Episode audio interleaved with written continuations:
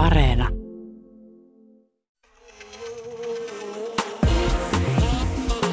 Yle Puhe ja Yle Areena. Naisasiatoimisto Kaartamo et Tapanainen. No niin. Nyt kun on kaikki riuskat emänät varmasti jo keränneet marjat, sienet ja ne risukotkin sieltä metsästä, on aika istahtaa kannonnokkaan, avata termospullo, viinapullo ja kuulla matkaradiosta feminististä julistusta. Tänään puhumme siitä, millaisia teinipojat oikeasti ovat. Sen tietää nuorisotutkija Marja Peltola, joka on kysynyt asiaa ihan näiltä pojilta itseltään. Vaikuttavatko poikien saamat mieheyden mallit vaikkapa kouluväkivaltaan, josta olemme kuulleet viime aikoina ikäviä uutisia? Ja mitä isot edellä, niin sitä pienet perässä. Onko se niin? Puhumme siitä, millaista kyykytyskulttuuria esiintyy aikuisten ihmisten kesken työpaikoilla ja miten se näkyy koko yhteiskunnan tasolla. Yberfeministiltä kysytään puolestaan tänään, saako pääministeriämme esineellistää, jos esineellistää sillä lailla queer-feministisestä katsantokannasta käsin. No niin. Outi, mikäs tällä viikolla päätä kiristää muuta kuin toi sun kireä nuttura, joka leikkaa muuten sun iästä varmaan 5 vuotta pois ja sitähän joka nainen haluaa. Ihan totta. Ihanaa kuulla. Mutta kyllähän kehu hyvää tekee, kun on taas saanut tällä viikolla hampaitaan narskutella öisin. Joitain viikkoja sitten herätti huomiota tällainen otsikko lehdessä, että nuori nainen kuoli jäätyön yliajon jälkeen puristuksiin Kuopiossa. Ja otsikko jatkui, että tapausta tutkitaan tappona ja törkeänä rattijuopumuksena. Niin mun ensireaktio kuitenkin oli, että puristuksiin, että ahaa, että onko hän ollut töissä jossain rakennustyömaalla ja sattunut joku onnettomuus. Ja sitten kun näitä uutisia siitä ripahteli lisää näytölle, niin kävi vähän paremmin ilmi, että mitä on sitten oikeasti tapahtunut. Eli nuori nainen kuoli jäätyään kotipihallaan auton alle Kuopiossa ja sitten lopulta, mitä niin kuin ihan oikeasti oli tapahtunut. Mies tappoi naisen ajamalla autolla päälle Kuopiossa. Tämä oli Iltalehden niin kuin aika selkeä otsikko, tämä viimeinen. Niin, eli ei siis kerrota suoraan, että joku teki jotain, josta seurasi jotain, vaan että joku tämmöinen luonnonvoima syöksyy päälle ja sitten nainen kuolee sen seurauksena. Jotakuinkin näin. Ja tämähän on hirveän tyypillistä, kun kyseessä on naisiin kohdistunut henkirikos. Ja tätä eroahan voi mutustella vaikka niin, että mitäs uutisoitaisiin, että nainen tuli raiskatuksi. Että sellaista nyt ei sentään tai ainakaan enää. Niin, no en tiedä. Nythän oli just Hesarissa tämmöinen pikkuuutinen, että suurin osa raiskauksista tapahtuu asunnossa. Siis tapahtuu. Niin, että tulee vähän semmoinen, että apua, mikä tämä asunto on ja miten mä voin välttää sitä. Mutta siis tämähän uutinen pitäisi olla, että miehet raiskaavat yleensä asunnossa, sisätiloissa, kodissa. Joo, mä en ymmärrä, miten toimituksissa ei aina osata nimetä sitä tekijää. Ja kun sitten valitaan siellä, että mistä näkökulmasta näitä tekoja esitetään, niin kyllä sitten se voi hyvinkin vaikuttaa siihen, että miten niihin suhtaudutaan. Niin mä en tiedä, onko se jotenkin liian pelottavaa sanoa, että mä nimetä tämä tapahtuma, että laittaa se vastuu yhden yksilön varaan, kun jotenkin epämääräisesti kuvailla sitä passiivista. Tämmöisiä asioita nyt tapahtuu. Mitä siinä pelätään? Miksi sitä asiaa ei voida kertoa ihan suoraan? Tappajan syyllistäminen, raiskaajan syyllistäminen. Tulee paha mieli jollekin, se olisi ikävää. Mutta siis ei ole myöskään tavatonta tämmöisessä henkirikoksesta tai väkivallan teosta kertovassa jutussa ihmetellä, että ei olisi kyllä voinut uskoa koskaan tästä kaverista, että se olisi tappaja. Että hän oli niin kunnollinen ja kova tekemään töitä ja muutenkin ihan tavallinen ja reipas tyyppi. Toi ei ole muuten mikään mielikuvitusesimerkki, vaan tämä on ihan suoraan MTVn uutisesta pari viikon takaa tämä. Juuri näin ja samassa uutisessahan myös kerrottiin, että rouva oli ollut temperamenttista sorttia ja että tämä mies oli jäänyt hänen jalkoihinsa. Mies oli väsynyt. Joo, että raskasta nyt sitten on ollut. Että tällä lailla haetaan lieventävää asianhaaraa siihen tekoon ja sitten ihan peräti naisen osallisuutta omaan kuolemaansa. Tähän hän voi nyt todeta näinkin kevyesti, että jos parisuhteessa on tosi paskamaiset oltavat, niin yksi vaihtoehto on vaan lähteä siitä pois, eikä vaikka tappaa. Mm. Ja tässä samassa MTVn uutisessa, jossa oli temperamenttista rouvaa ja väsynyttä miestä, niin myös muotoiltiin näin, että ilmeisesti tilanne oli kärjistynyt ja sen seurauksena nuori nainen menetti henkensä. Ei, kyllä se menetti ihan henkensä sen takia, että joku sen tappoi. Juuri näin. Tilanne kärjistyi, mies tappoi, nainen kuoli. Kaikenlaista. Kyllä, mutta sitten yksi niin kuin tämmöinen lieventävä asianhaara on usein tämän niin kuin väsymyksen ja dominoivan naisen lisäksi mustasukkaisuus. Intohimo. Joo. Usein niin kuin näyttää siltä, että sitä kuolemaa romantisoidaan, kun siihen liittyy sitten niin kuin suuret tunteet. Rakkaus, ihmissuhde ja halu olla yhdessä ja omistaa toinen. Joo. Siitähän meidän kaikki laulutkin kertovat. Kyllä, kyllä. Ja sitten just se niin kuin mustasukkaisuushan on se asia, mikä on oikeastaan parisuhteessa tosi vaarallista, kun sitten usein nainen on lähdössä, niin se kohtaa niin kuin kaikista vaarallisin semmoisissa suhteissa, jossa mies on väkivaltainen, että ne tapot tapahtuu niin kuin siinä kohtaa. Joo, kyllä. Ja tätähän on paljon tutkittukin ja todettu, että mustasukkaisuus on yksi yleisimmistä syistä henkirikoksiin. Joo, mutta niin kuin sanoit, niin me käsitellään mustasukkaisuutta jonain niin kuin semmoisena niin kuin luonnollisena perusosana ihmissuhdetta, niin kuin normaalina jatkeena sille niin kuin puolison omistamisen halulle. Ja kun puhutaan niin kuin tässä yhteydessä niin kuin kärsimyksestä, niin puhutaan siitä, että niin kuin se mustasukkainen ihminen niin kuin kärsii siitä omasta mustasukkaisuudestaan. Ja varmasti on niin kuin myös näin, mutta kyllä siitä niin kuin kärsii sitten niin kuin myös se puoliso ja ehkä niin kuin erityisesti hän. Ja edelleenkään mustasukkaisuus ei ole sellainen luonnonvoima, joka sieltä vyöryy päälle, vaan se on myös tunne, jolle voi tehdä jotain. Ja sitä voi työstää muullakin tavalla kuin väkivallan teolla. Niin, ei ole mikään niin kuin annettu ominaisuus, vaan niin kuin johtuu jostain niin kuin omista taustoista. Ja mä mietin tätä mustasukkaisuusasiaa niin kuin tässä nyt erityisesti sen tähden, kun Kari Tapiosta julkaistiin kirja, jossa kerrottiin siitä, että kuinka mustasukkainen hän oli ollut vaimostaan. Ja Ilta-Sanomien etusivu huusi tässä muutama viikko sitten, että järjetön mustasukkaisuus piinasi Kari Tapiota. Ja sitten valppaat päivystävät feministit pistivätkin somessa heti merkille, että tämän asian voi katsoa myös siitä näkökulmasta, että järjettömän mustasukkainen Kari Tapio piinasi vaimoaan. Kyllä, ja tästä otsikoinnista on puhuttu vuosia, mutta tämä ei ole niin kuin muuttunut mihinkään. Tätä aina tuodaan esille uudestaan, niin kuin just nämä päivystävät feministit, mutta itsellekin tämä on tämmöinen niin kuin ikuinen bingo. Aina voi ottaa sen yhden hörpyn tai pullon viinaa, kun tämmöisen otsikon kohtaa, ja aika seilissä tässä ollaan oltukin viime vuodet. Että niin kuin sudokun ja ristikon sijaan tämmöistä pientä aivopähkinää illaksi, miksipä ei. Tai kyllä nostaa verenpainetta, että en tiedä. Se sudoku voi olla parempi vaihtoehto. Niin. Ja sitten vielä semmoinen hommeli, että kun meidän ohjelmassahan näkökulma näihin asioihin on aina oikea, eli perustuu tosi tapahtumiin, niin tehdään nyt vielä niin kuin tähän samaan rahaan sellainen periaatepäätös, että ei hyssytellä niin kuin muistakaan asioista. Et esimerkiksi nyt niin kuin lakataan puhumassa tässä ohjelmassa kiusaamisesta, vaan puhutaan niin kuin väkivallasta. Liittyy se sitten kouluun tai työpaikkaan, koska se, mikä kiusaamiseksi mielletään, on aina jonkinlaista henkistä tai fyysistä väkivaltaa. Hyvin sanottu. Kiitos. Mitä edes kiusaaminen niin kuin on? Niin, sehän on vain sitä, että vähän kiusoitellaan ja vähän niin kuin vedetään letistä päiväkodissa. Sekin on ikävää. Et mä en oikein niinku keksi, mikä voisi olla semmoinen niinku kosherkiusaaminen, joka on niinku vielä jotenkin ok-rajoissa. Kyllä mä ajattelin, että kiusoittelu ja kiusaaminen on sama. Et vähän vitsailee toiselle ja yrittää saada siitä vähän reaktioita irti siis sellaisella niinku hyvän tahtoisella tavalla. Joo, ja usein näistä kyllä niinku näissä kouluväkivaltatapauksista on hyvä tahto aika kaukana. Todellakin, ja kiusaaminen on hyvin vesitetty sana sille, mitä siellä tapahtuu. No niin, naisasiatoimiston palaveri on päättynyt ja nuija pöytään. Me ei enää puhu kiusaamisesta, vaan me puhumme henkisestä tai fyysisestä väkivallasta. Hyvin sanottu. Kahvi päälle. Mies keittää. Yle Puhe ja Yle Areena. Naisasiatoimisto Kaartamo et Tapanainen. Kas näin. Ja sitten jatkamme aiheesta ja aiheen sivusta. Nyt kun syksy on saanut ja kouluvuosi tosiaan pamahtanut käyntiin, niin Suomessa on keskusteltu hyvin paljon kouluväkivallasta ja sen eri muodoista. Julkisuuteen on noussut tapauksia, joissa joukko koululaisia on pahoinpidellyt uhriaan ja uhreista on levitelty someen videoita nöyryyttämistarkoituksessa. Nuorisotutkija, sosiologi Marja Peltola, sä olet tutkinut muun muassa yläkouluikäisten poikien sukupuoleen liittyviä asenteita.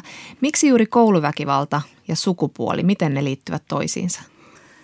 No, kyllä mä lähtisin kerimään tätä auki sitä kautta, että koulu ei ole yhteiskunnasta irrallinen yhteisö, vaan kaikki yhteiskunnassa vallitsevat valtasuhteet ja niiden neuvottelut tapahtuu siellä koulussa ja samoin nuoret tuo sinne vertaissuhteensa ja kaiken sen prosessin, missä he oppii, miten ollaan ihmisiä yhteiskunnassa ja samalla, miten ollaan poikia, tyttöjä tai muun sukupuolisia tässä niin kuin meidän yhteiskunnassa.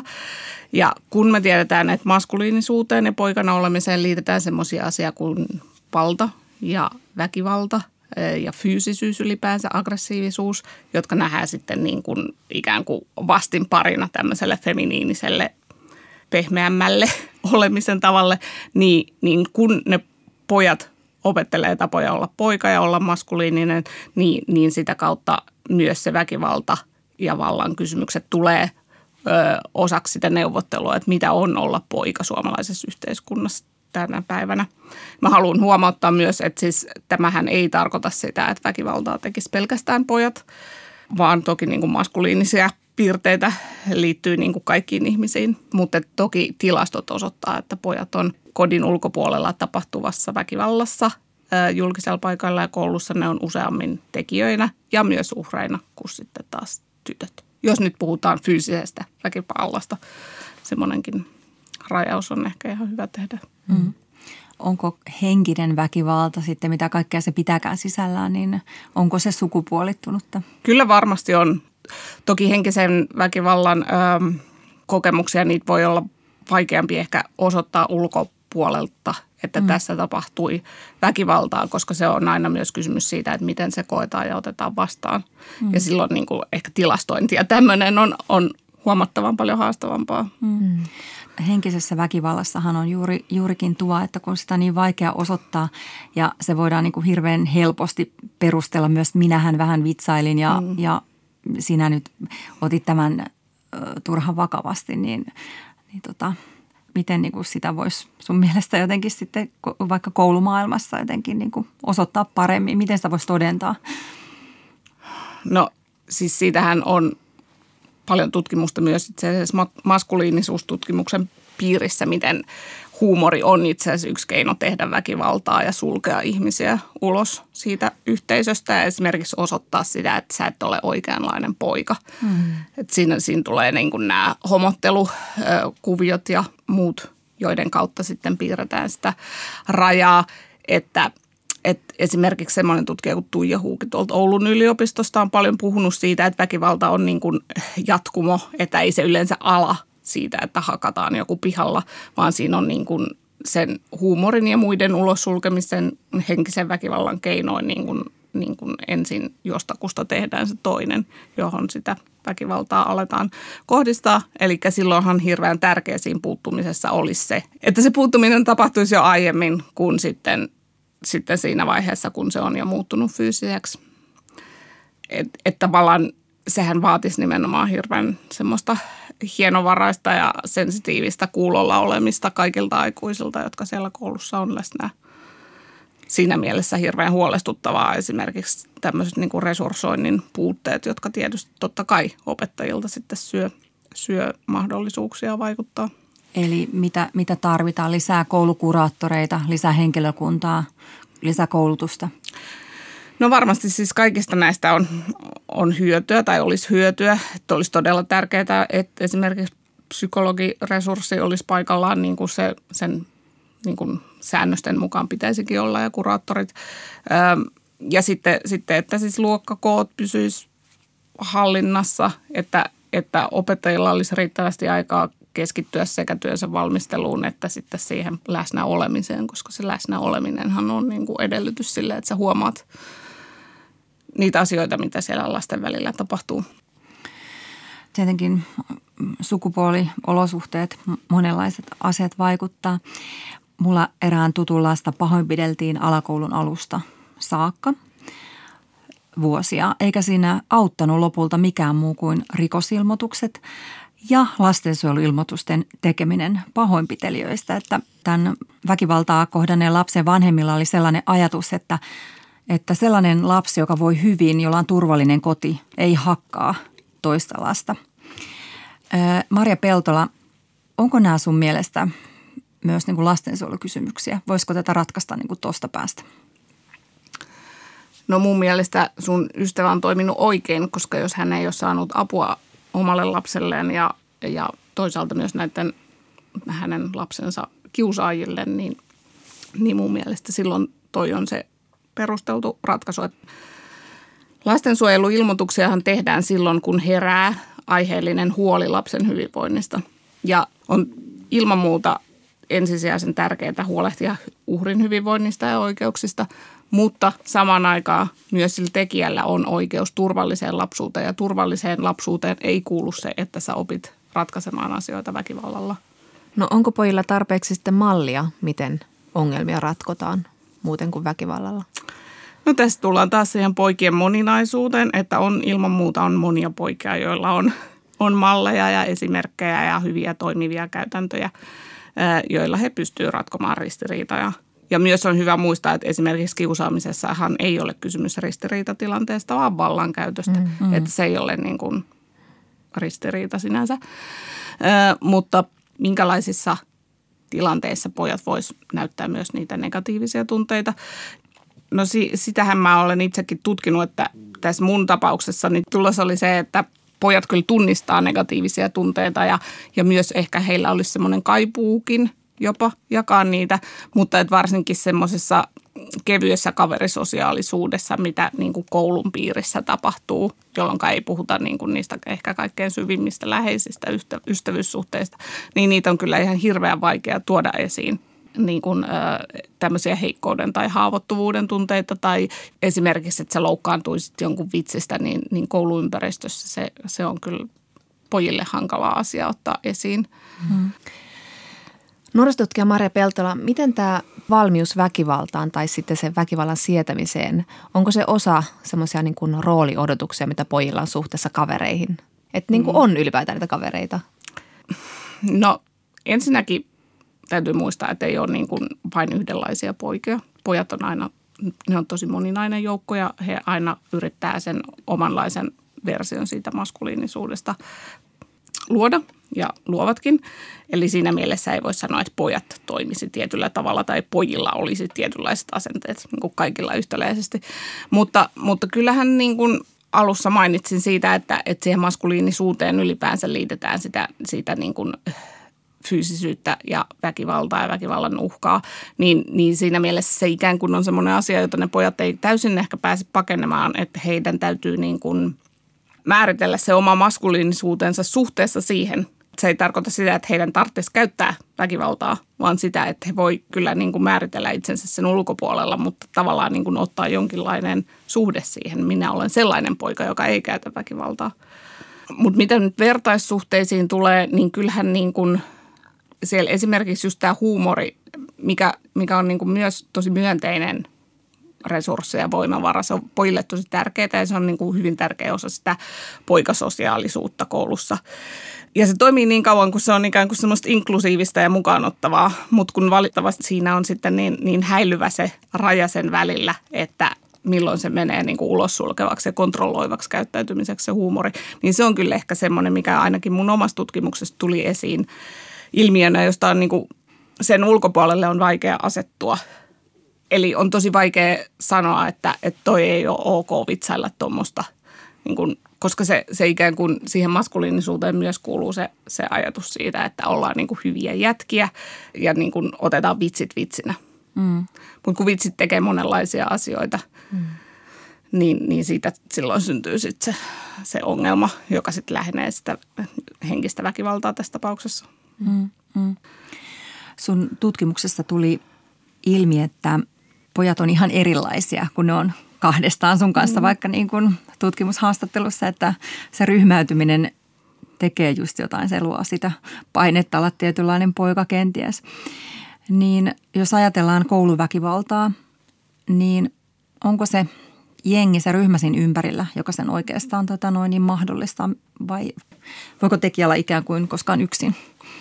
No kyllä mun mielestä on tosi tärkeää, että me ymmärrettäisiin semmoisia ilmiöitä kuin kouluväkivalta nimenomaan yhteisöllisinä ongelmina, eikä esimerkiksi yksilöpsykologian kautta, joka toisaalta voi joihinkin tilanteisiin antaa paljon näkökulmia ja ratkaisuitakin.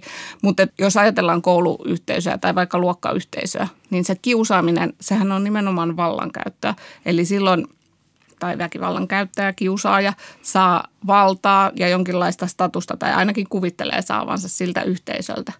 Eli mikäli se yhteisö ei sitä valtaa ja statusta hänelle anna, niin silloinhan se kiusaaminen ei tuota sitä toivottua tulosta. Eli tavallaan vähintäänkin se ympäristön hiljainen hyväksyntä ja mahdollisesti myös mukaan tuleminen siihen ulos sulkemiseen tai väkivallan käytäntöön, niin se on niin kuin, ne on ryhmäilmiöitä. Ryhmässä se niin kuin saa mahdollisuutensa tapahtua se väkivalta. Marja Peltola, puhuit jo siitä, että poikien pitää niin kuin tietoisesti irtisanoutua tai ottaa kantaa tai muodostaa suhde siihen väkivaltaan. Miten pojat muuten puhuu sulle siitä, että millaisia poikuuden tai pojan malleja heillä on ja miten he niin kuin itse peilaavat suhdettaan siihen? Mun tutkimuksessahan oli jotenkin semmoinen keskeinen löydös oli se ristiriita ja ristiriitaisuus siinä, että miten puhutaan maskuliinisuuksista ja poikana olemisesta. Eli tavallaan oltiin kyllä hyvin kriittisiäkin näitä perinteisiä maskuliinisuuden määreitä kohtaan, niin kuin just tämä kovuus, väkivaltaisuus, erilaisia asioita, mihin niin kuin just tunteiden tukahduttaminen ja muut semmoiset niin kuin traditionaalisen maskuliinisuuden kulmakivet, sanotaanko, niin niitä kohtaan kyllä esitettiin kovaa kritiikkiä.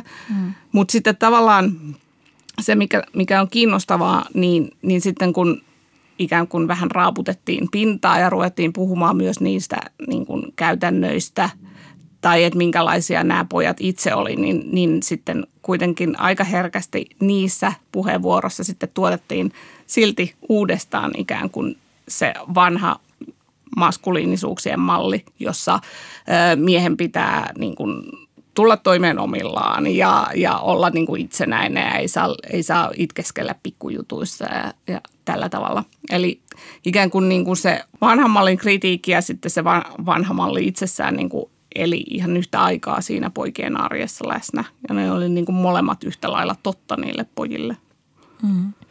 No miten nämä tämmöiset vanhat mallit, niin miten ne vaikuttaa sitten poikien pärjäämiseen maailmassa? Mitä haittaa niistä on, jos nyt ajatellaan vaikkapa sosiaalisia suhteita tai koulumaailmaa?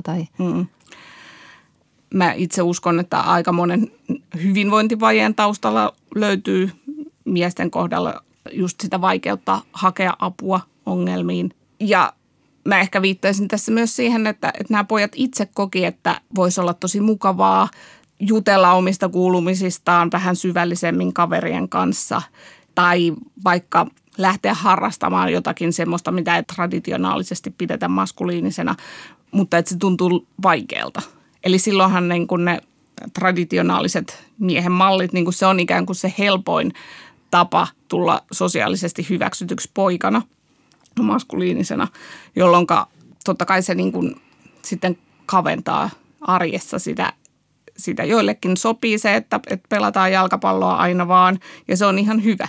Monille tuo paljon iloa ja mielekkyyttä elämään, mutta toki niin kuin se, että se paletti voisi olla laveampi ja pojat itsekin niin kuin oli sitä mieltä, että heillä ikään kuin olisi kapeammat mahdollisuudet valita miten käyttäytyä ja minkälaisista asioista kiinnostua kuin tytöillä, mistä mä itse asiassa en ehkä ole ihan samaa mieltä, koska kyllä tyttöjenkin olemista kontrolloidaan monella tavalla. Tai sitten tämä koulussa pärjääminen, onhan sillä se vakava seuraus, että esimerkiksi koulussa pärjääminen on jotenkin vähän ehkä katsotaan sitten vähemmän poikamaiseksi. Niin, tai nämä pojat, joita mä haastattelin, niin piti ehkä just sitä ikään kuin koulun eteen ponnistelua tyttöjen ominaisuutena. Että he on niitä, jotka niin kuin tunnollisesti tekee läksyjä ja harjoittaa käsialansa kauniiksi ja sillä tavalla. Ja pojille oli ikään kuin ihan ok olla ihan hyvä koulussa, mutta se ei ehkä saanut näyttää niin kuin liiallisen ponnistelun tulokselta.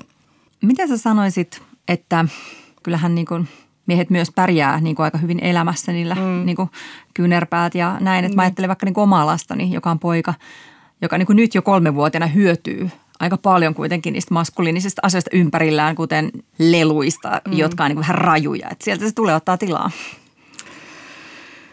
Niin, kyllähän se ehkä niin kuin, sanotaan, että ne vaikutukset todennäköisesti sitten myöhemmin yhteiskunnassa on aika polarisoituneita. Mm. Että jos ajatellaan just tätä koulupärjäämistä, niin kuitenkin tiedetään, että se, jos jää koulutus vähäiseksi, niin se on tosi merkittävä riskitekijä työttömyydelle ja monille ongelmille sitten myöhäisemmässä elämässä. Mm. Ja tämä riski on ymmärtääkseni poikien ja miesten kohdalla suurempi ja muutenkin semmoinen yksin jäämisen, yksinäisyyden riski. Mutta sitten taas on niin, että tosi monet pojat ja miehet edelleen niin kuin hyötyy paljon siitä, että me ajatellaan, että he on niitä aktiivisia ja se niin kuin rationaalisen miehen malli, joka menee eteenpäin yhteiskunnassa ja onnistuu, niin kyllä se niin kuin varmasti vielä hyvinkin pitää paikkansa. Mm. Siitä huolimatta, että esimerkiksi korkeakouluissahan on niin kuin suurempi määrä opiskelijoista on naisia, mutta sitten kun katsotaan professoriskuntaa, niin siellä ne miehet kuitenkin huomattavan paljon yliedustettuina. Mm-hmm. Me ollaan puhuttu pitkään jo niin kuin maskuliinisuustutkimuksessa tästä kulttuurin pehmenemisestä, että se on niin kuin muutoksessa ja muuttumassa, mutta miten ne mallit on niin tiukassa siellä, että nämä pojatkin niistä sitten puhuu ja joutuu tekemään niihin pesäeroa? Missä niinku tämä oikeasti tämä niinku peto lymyää? Niin, se onkin hyvä kysymys ja varmaan sen kun ratkaisette, niin se on jo aika paljon. Ehkä tämmöinen tyypillinen sosiologin vastaus on se, että kun sukupuoli on yhteiskunnallinen rakenne ja rakenne on jotakin, mikä menee yksilön yli ja niin kuin pakottaa yksilöä niin kuin sen oman itsensä ulkopuolelta. Niillähän on, rakenteille on niin kuin nimenomaan tyypillistä se jatkuvuus ja sen niin kuin saman ylläpito, ikään kuin saman toimintamallin tai hierarkian ylläpito, niin sitä on hirveän vaikea niin kuin yksilötasolla ylittää ja ratkaista. Ja sitten niin kuin se traaginen asiahan on just se, että monet näkee siinä ongelmia, mutta sen muuttaminen on niin kuin hirveän hidas ja vaivalloinen prosessi. Mm. Meillä on helposti semmoinen ajatus, että kehitys menee koko ajan ikään kuin parempaan suuntaan, mutta valitettavasti sehän ei myöskään niin kuin ihan pidä paikkaansa todennäköisesti, että siinä kehityksessä on erilaisia vaiheita ja voidaan ottaa myös takapakkia, että toivottavasti mennään myönteiseen suuntaan ja toivottavasti kehityssuunta on esimerkiksi se, että lasten, niin kuin väkivallan läsnäoloa lasten elämässä niin kuin olisi tulevaisuudessa vähemmän. Mm. Kuinka suuri rooli kodilla ylipäätänsä on? Niin kuin Jonna sanoi, niin pehmeämmät arvot ja isät puhuu pehmeimmistä arvoista ja lapsille, pojille puhutaan tunteista ja näin. Mutta että minkälainen se, varsinkin se isänmallin merkitys nyt tässä asiassa on? Eihän nyt sitä kodin merkitystä tietenkään voi mitenkään kiistää. Mm. Mutta se ehkä on hyvä pitää mielessä, että myös perheet ja kodit, niin ne sijaitsee niin kuin yhteiskunnassa, eikä nekään ei ole niin kuin sillä tavalla irrallisia saarekkeita, että niissä olisi jotakin muuta meneillään, mikä ei olisi läsnä meidän yhteiskunnassa. Mm. Eli siinä mielessä siellä toistetaan asioita, joita yhteiskunnassa muutenkin tapahtuu.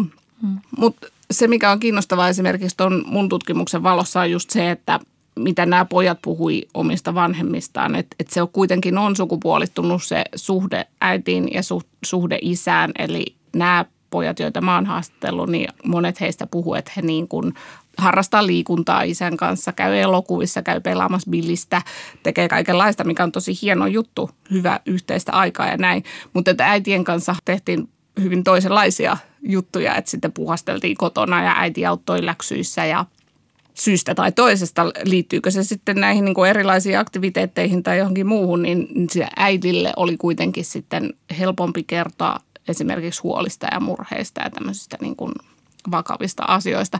Eli siinä mielessä ehkä ei tule niin vahvasti myöskään sitä esimerkkiä kotoa, että isät olisi niitä henkilöitä, joille olisi helppo uskoutua ja helppo puhua tunteista.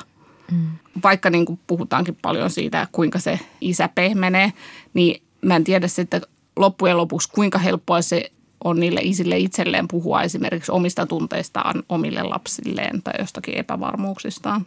Niin kuin puhuttiin, niin Marja Peltola, niin nuoret itsekin niin kuin kyseenalaistaa jo, pojat kyseenalaistaa niin kuin näitä ikiaikaisia sukupuolirooleja ja Ja sitten nuoristahan puhutaan sekä niin kuin fiksuina tulevaisuuden toivoina, jotka muuttaa kaikki asiat vaan niin kuin paremmaksi ja sallivammiksi ja kaikilla on helpompi olla. Ja sitten toisaalta taas niin kuin toivottomina tapauksina.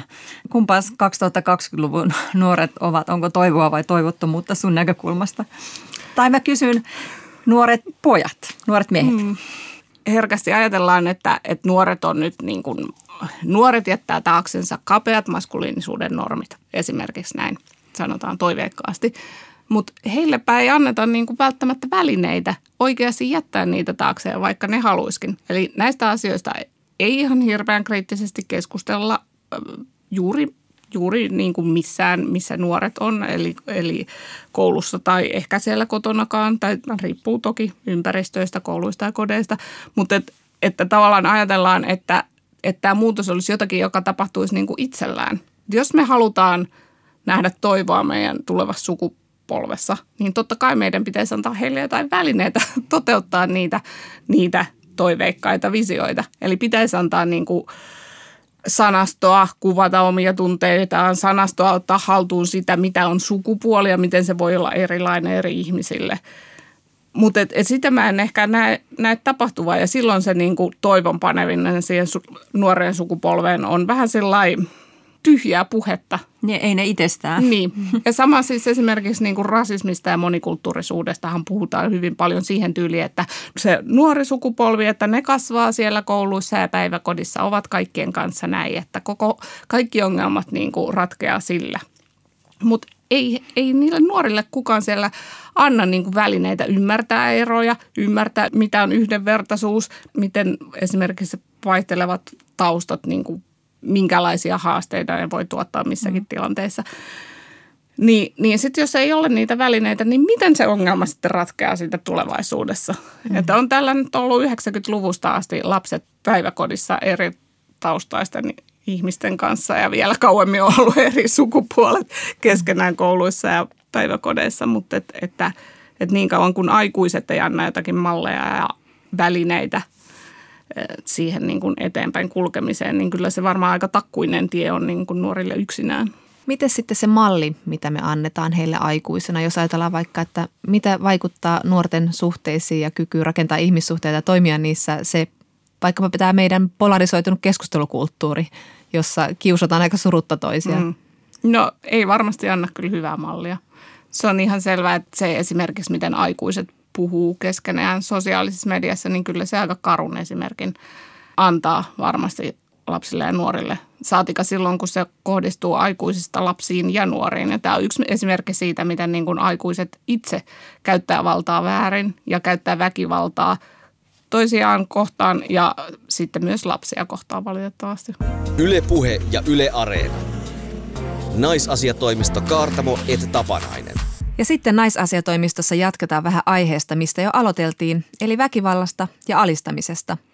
Ja onko se niin, että mitä isot edellä, niin sitä pienet perässä?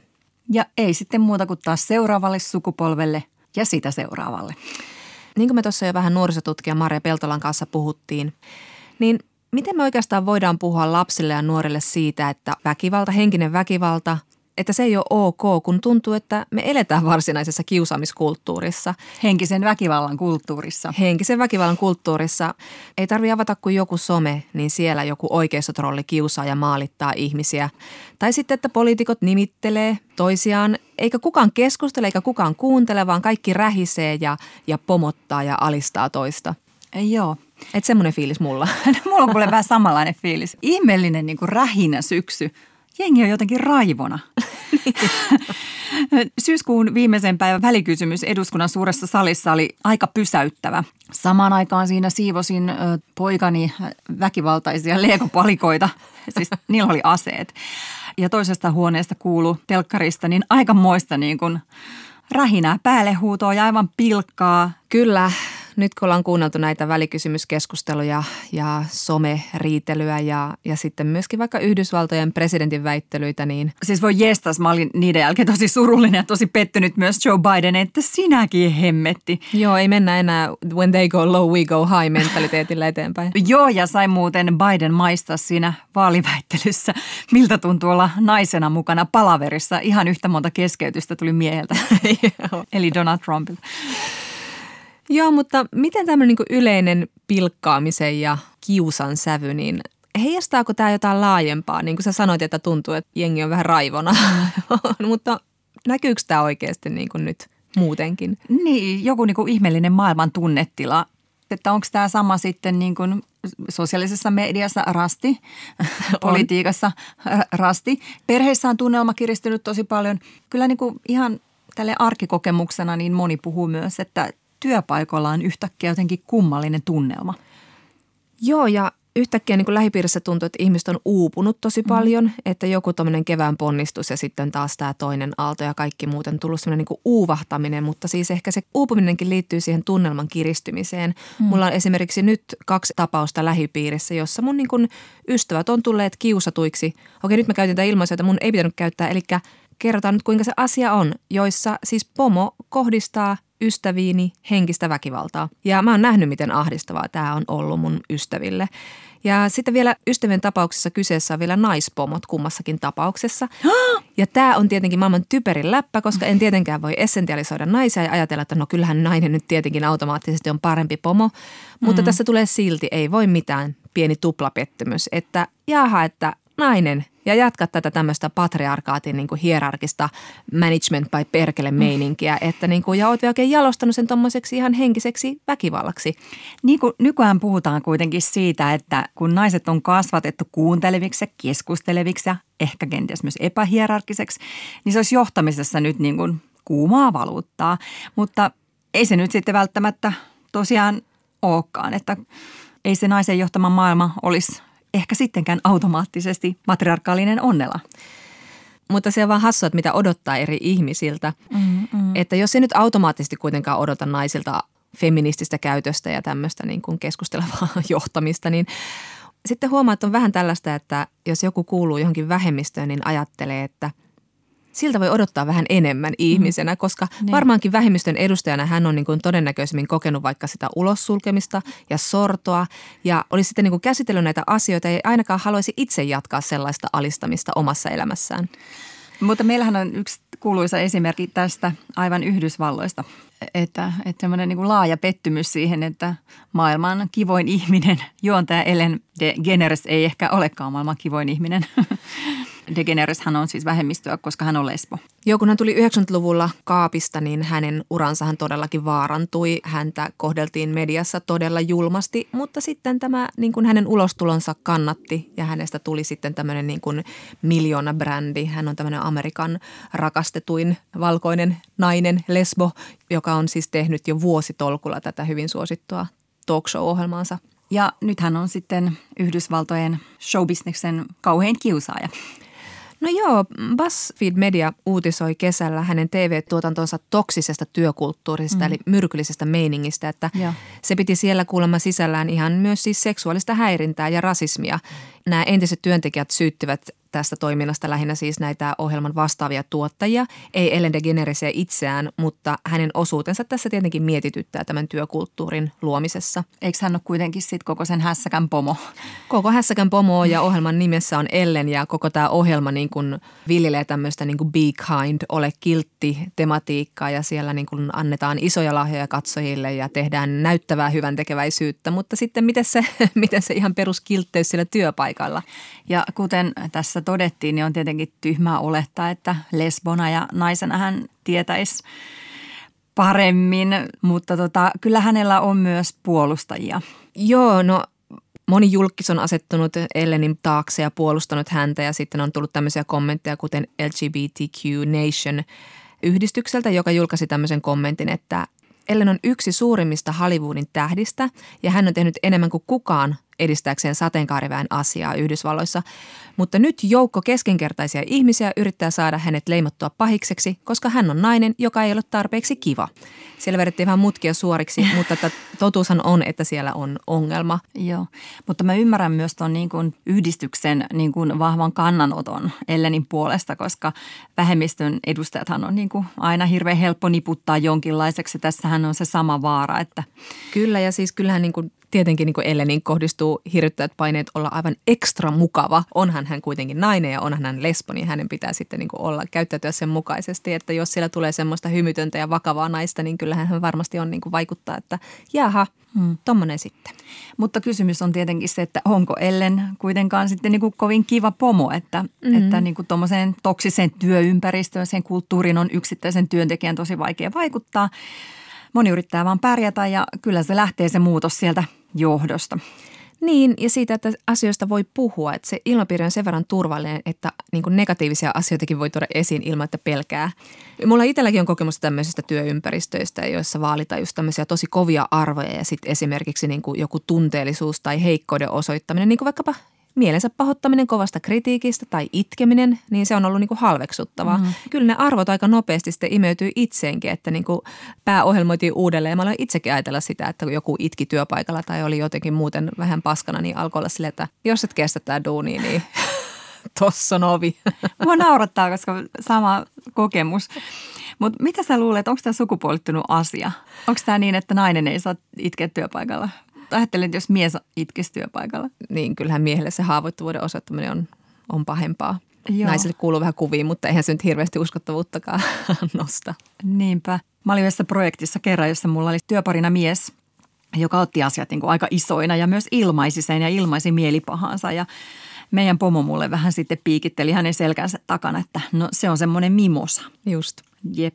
Ja sitten jossain toisessa työpaikassa mulla oli taas konflikti sitten mun läheisen toisen työparin kanssa, joka on mies.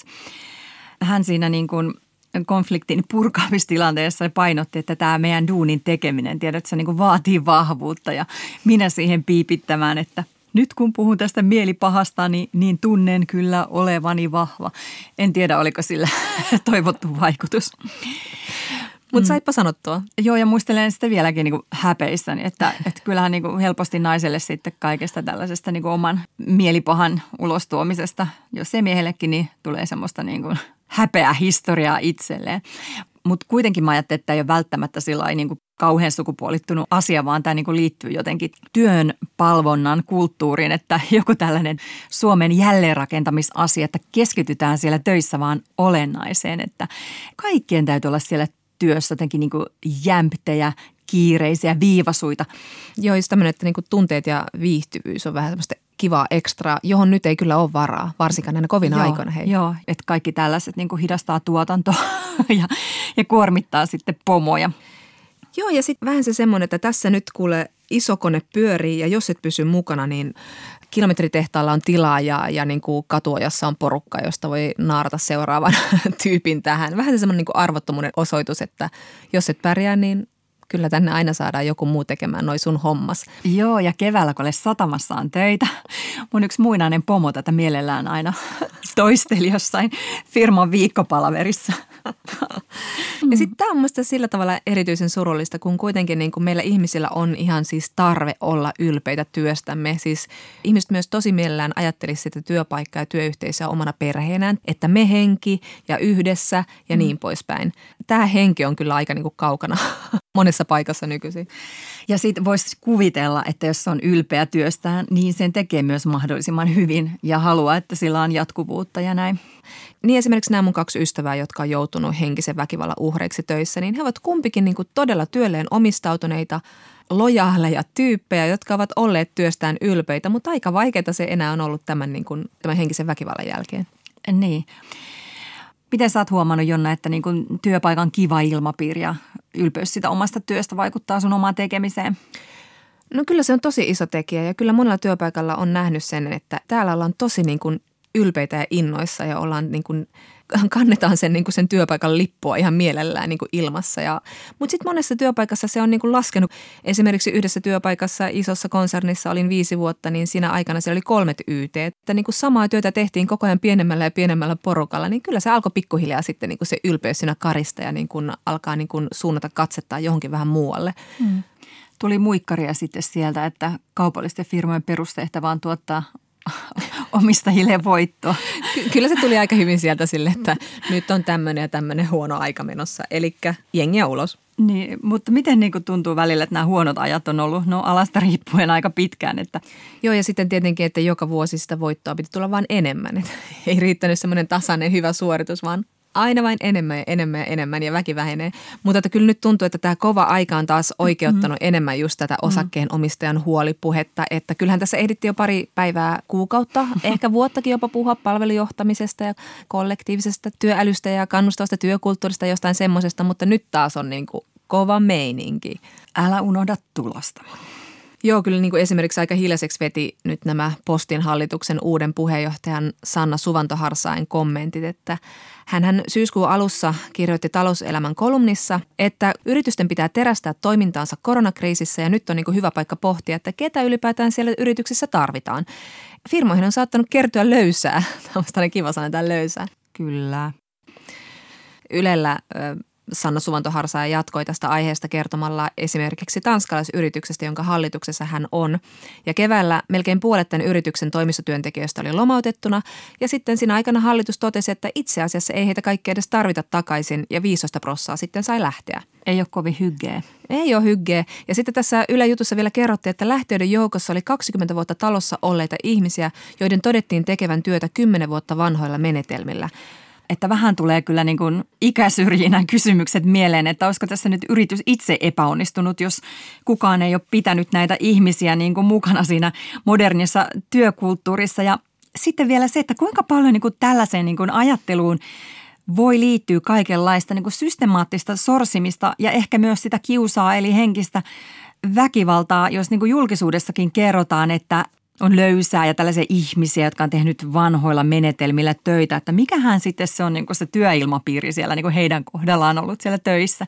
Totta kai nyt on todella kauhea aika jokaiselle isolle ja pienelle yritykselle tämän pandemian takia, mutta että niin kuin, ja nämä YT:t on monessa paikassa ihan siis epätoivottu välttämättömyys ja todellinen epäonnistuminen, mutta kuten Paun puheenjohtaja Heidi Nieminen Ylellä totesi, niin nykyään tuntuu, että YT-neuvottelijaa ei pidetä enää niinkään epäonnistumisena, vaan se on niin kuin semmoinen toivottu tila, jonka kautta voi uudistua.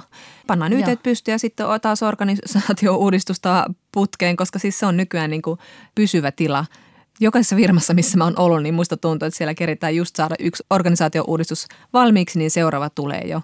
Ja sitten siinä samalla väkeä vähän vähenee. Mutta kuten sanottu, niin yritykset elää kovia aikoja. Me kaikki eletään kovia aikoja. Ja on tietenkin siis tilanteita, joissa niinku yritykset kaatuessa ja siellä tehdä henkilövähennykset, ne on niinku ihan oikeasti välttämättömiä. Mutta sitten on myös vähän niinku toisenlaisia tapauksia, mikä on sitten herättänyt nyt aika paljon keskustelua siitä, että mikä on meidän kaikkien vastuu yhteiskunnassa. Niinpä, ja täytyy myöskin se huomata, että tosi moni työntekijä on ymmärtänyt tämän tilanteen ja on ollut valmis ja aulis joustamaan ja tekemään kaikkensa, että työpaikka säilyy ja olemaan lomautettuna. Että niin kuin tässä on niin tavallaan, että ihmisiltä vaaditaan aika paljon ja ihmiset on myös ollut valmiita sen tekemään, mutta mitä sitten yritykset ovat valmiita tekemään? Tässä on nyt ollut paljon tätä keskustelua, että onko yrityksillä mitään muuta tehtävää kuin tämä osakeyhtiölain mukainen tavoite tuottaa voittoa osakkeen omistajillaan. Että voiko yrityksillä vaatia jotain muutakin, vaikkapa niin kuin yhteiskuntavastuuta? Niin tämä tuli esille, kun pääministeri Sanna Marin arvosteli elokuussa UPM yrityksen päätöksestä sulkea tämä Jämsän Kaipolan paperitehdas ja mylly sitten muuttui kovemmaksi, kun muutama viikko sitten Talouselämän haastattelussa hän jatkoi tästä aiheesta ja sanoi, että olemme erittäin syvällä kriisissä ja toivon, että yritykset huomioivat myös inhimillisen puolen. Jutussa Marinin mukaan elinkeinoelämä puhuu yhteiskuntavastuusta lähinnä silloin, kun se haluaa kevyempää säätelyä. Ja siis Marinin mukaan just nyt punnitaan just tämä yritysten yhteiskuntavastuu ja hänen mukaansa näyttää nyt siltä, että emme voi valitettavasti luottaa, että yritykset huolehtivat ihmisistä ja ympäristöstä.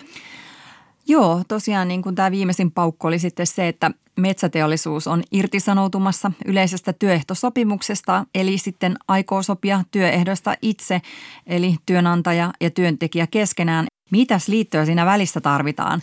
Että varmasti työntekijöiden kannalta tulee erityisen hyviä sopimuksia. Joo, kyllä. Ja mihin kaikkeen tämä liittyy? No, työmarkkinajärjestöt ei ole päässyt sopuun paikallisesta sopimisesta niin kuin nyt tässä ikinä, mutta myös toi, mitä sä äsken sanoit, että kun työntekijät on tosi valmiita joustamaan nyt, kun pelätään niin kuin sen oman työpaikan menetyksen takia, niin tässähän on nyt sitten hyvä lovi, kun ihmiset on nöyriä valmiiksi. Joo, tämä on kyllä ihan ennenkuulumatonta ja kohta me nähdään, minkälainen rodeo tästä lähtee pyörimään, mutta tuosta Marinin haastattelusta koskien juuri tätä Kaipolan tehdasta ja muutenkin niin kuin yritysten yhteiskuntavastuun peräänkuuluttamista, niin siihen liittyen tuli tietenkin sitten paljon kritiikkiä eri yrittäjiltä, joka oli vähän hämmentävää, koska hän siinä on niin kuin tavallaan leimattu kaikkia yrityksiä jotenkin niin kuin pahoiksi, vaan niin kuin lähinnä viesti oli se, että yritykset koostuu ihmisistä, talous tarkoittaa ihmisiä ja ihmisten hyvinvointia, nämä kaikki liittyy toisiinsa ja kaikkien pitäisi tavallaan olla niin kuin nyt tässä jotenkin niin kuin pelata yhteen ja kantaa siihen niin kuin yhteiseen kekoon, että me saataisiin tämä maa jotenkin pysymään jaloillaan. Ja, siis, ja tietenkin niin kuin yritykset on hirveän tärkeitä, eikä kukaan sitä kiistä. Nehän pitää verotuksen ja yhteisöverojen kautta siis tätä maata pystyssä. Ja varsinkin UPM, että hän oli viime vuonna Suomen suurin yhteisöveron maksaja. Toisaalta tämä yritys on myös yksi suurimpien yritystukien saaja. Kyllä. Erkki Tuomioja, vanha kettu, SDP, kommentoi tätä geittiä Facebookissa, että pääministerin toteamus yritysten yhteiskuntavastuusta on yksi yhteen sen kanssa, mitä Björn Valrus on oppi-isänsä Milton Friedmania seuraten sanonut. Yritysten tehtävä on tuottaa mahdollisimman paljon varallisuutta omistajilleen. Ne eivät ole hyväntekeväisyysorganisaatioita. Yritysten tehtävä ei ole tehdä ratkaisuja omistajiensa puolesta ainakaan eettis-moraalisissa kysymyksissä. Et jätetään nämä eettisyyshommat nyt ihan joidenkin muiden hoidettavaksi. Tunnelma kiristyy. Tunnelma tosiaan kiristyy. Nyt kun tuli toi metsäteollisuuden Tessin hyvästely, niin täytyy sanoa, että en ole nyt ihan varma siitäkään, että kun ne eivät olisi pahoja ne yritykset. Niin tai ainakin juuri tämä, että aika on nyt niin kova, että kyllähän tästä on huhuttu jo jonkin aikaa, että metsäteollisuus olisi niin kuin häipymässä Tessistä, mutta että nyt kun on tämä ikävä aika ja kuten sanoit, niin ihmiset on jo valmiiksi nöyrinä ja valmiina joustamaan ja alistumaan, koska on kovat ajat, niin nyt voi sitten tulla ulos tämmöisillä aika radikaalilla teolla, joiden seuraukset meidän hyvinvointivaltiolle voi olla aika, emme tiedä vielä. Marin kommentoi tuoreeltaan tätä, että ehti jo toivoa, että löytymässä aitoa yhteishenkeä isänmaan puolesta kriisin keskellä myös tämän Kaipolan jälkeen ja sitten tuli tämä. Mutta jännä nähdä tosiaan sitten, että kuinka moni työnantajaliitto seuraa perässä ja joku kyyninen voisi sanoa, että hyvä ajoitus ja heippa AY-liike. Että siirrytään vaan sitten minimipalkkaan ja tippauskulttuuriin. Joo, ollaan Amerikassa, mikäs siinä? Kaikilla on valkoiset hampaat. Ei saa duunia, jos ei ole.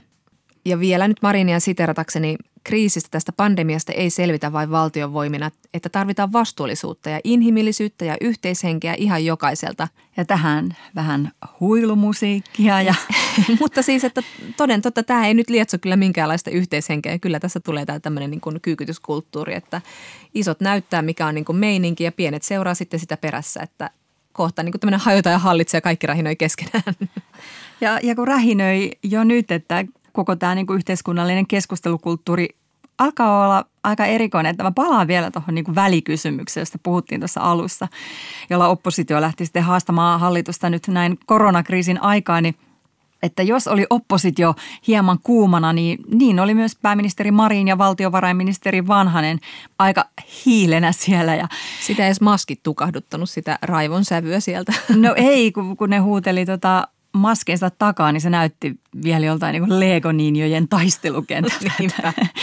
Mietityttää kyllä, että onko tämä meidän poliittinen keskustelukulttuuri mennyt lopullisesti tällaiseksi ja mihin kaikkeen, jos tämä keskustelukulttuuri yltää. Ja sitten niin kuin mä väitän, että on alun perin tullut poliitikoilta. Nehän on meidän ylimpiä johtajia. Kun ne alkaa käyttää kovaa kieltä, niin ihmiset menee perässä. Somessa, yrityksissä, työpaikoilla, kouluissa, kodeissa, kadulla. Joo, toi on totta. Ajattelisi jossain niin koululuokassa tai työpaikalla puhuttaisiin noin kuin, politiikassa. Jälki-istuntoa tulisi. Tai sitten puhutaankin jo. Mutta että olivat poliitikot aloittaneet tämän tai ei, niin heidän täytyy myös korjata tämä, että olkaa hyvä. Kyllä. Työmarkkinajärjestöt voisit vaikka jatkaa siitä.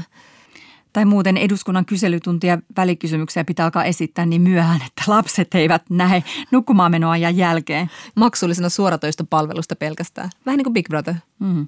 Ja rahat hyvän tekeväisyyteen. Tai feministin virkistyskassaan. Yle Puhe ja Yle Areena. Naisasiatoimisto Kaartamo et Tapanainen.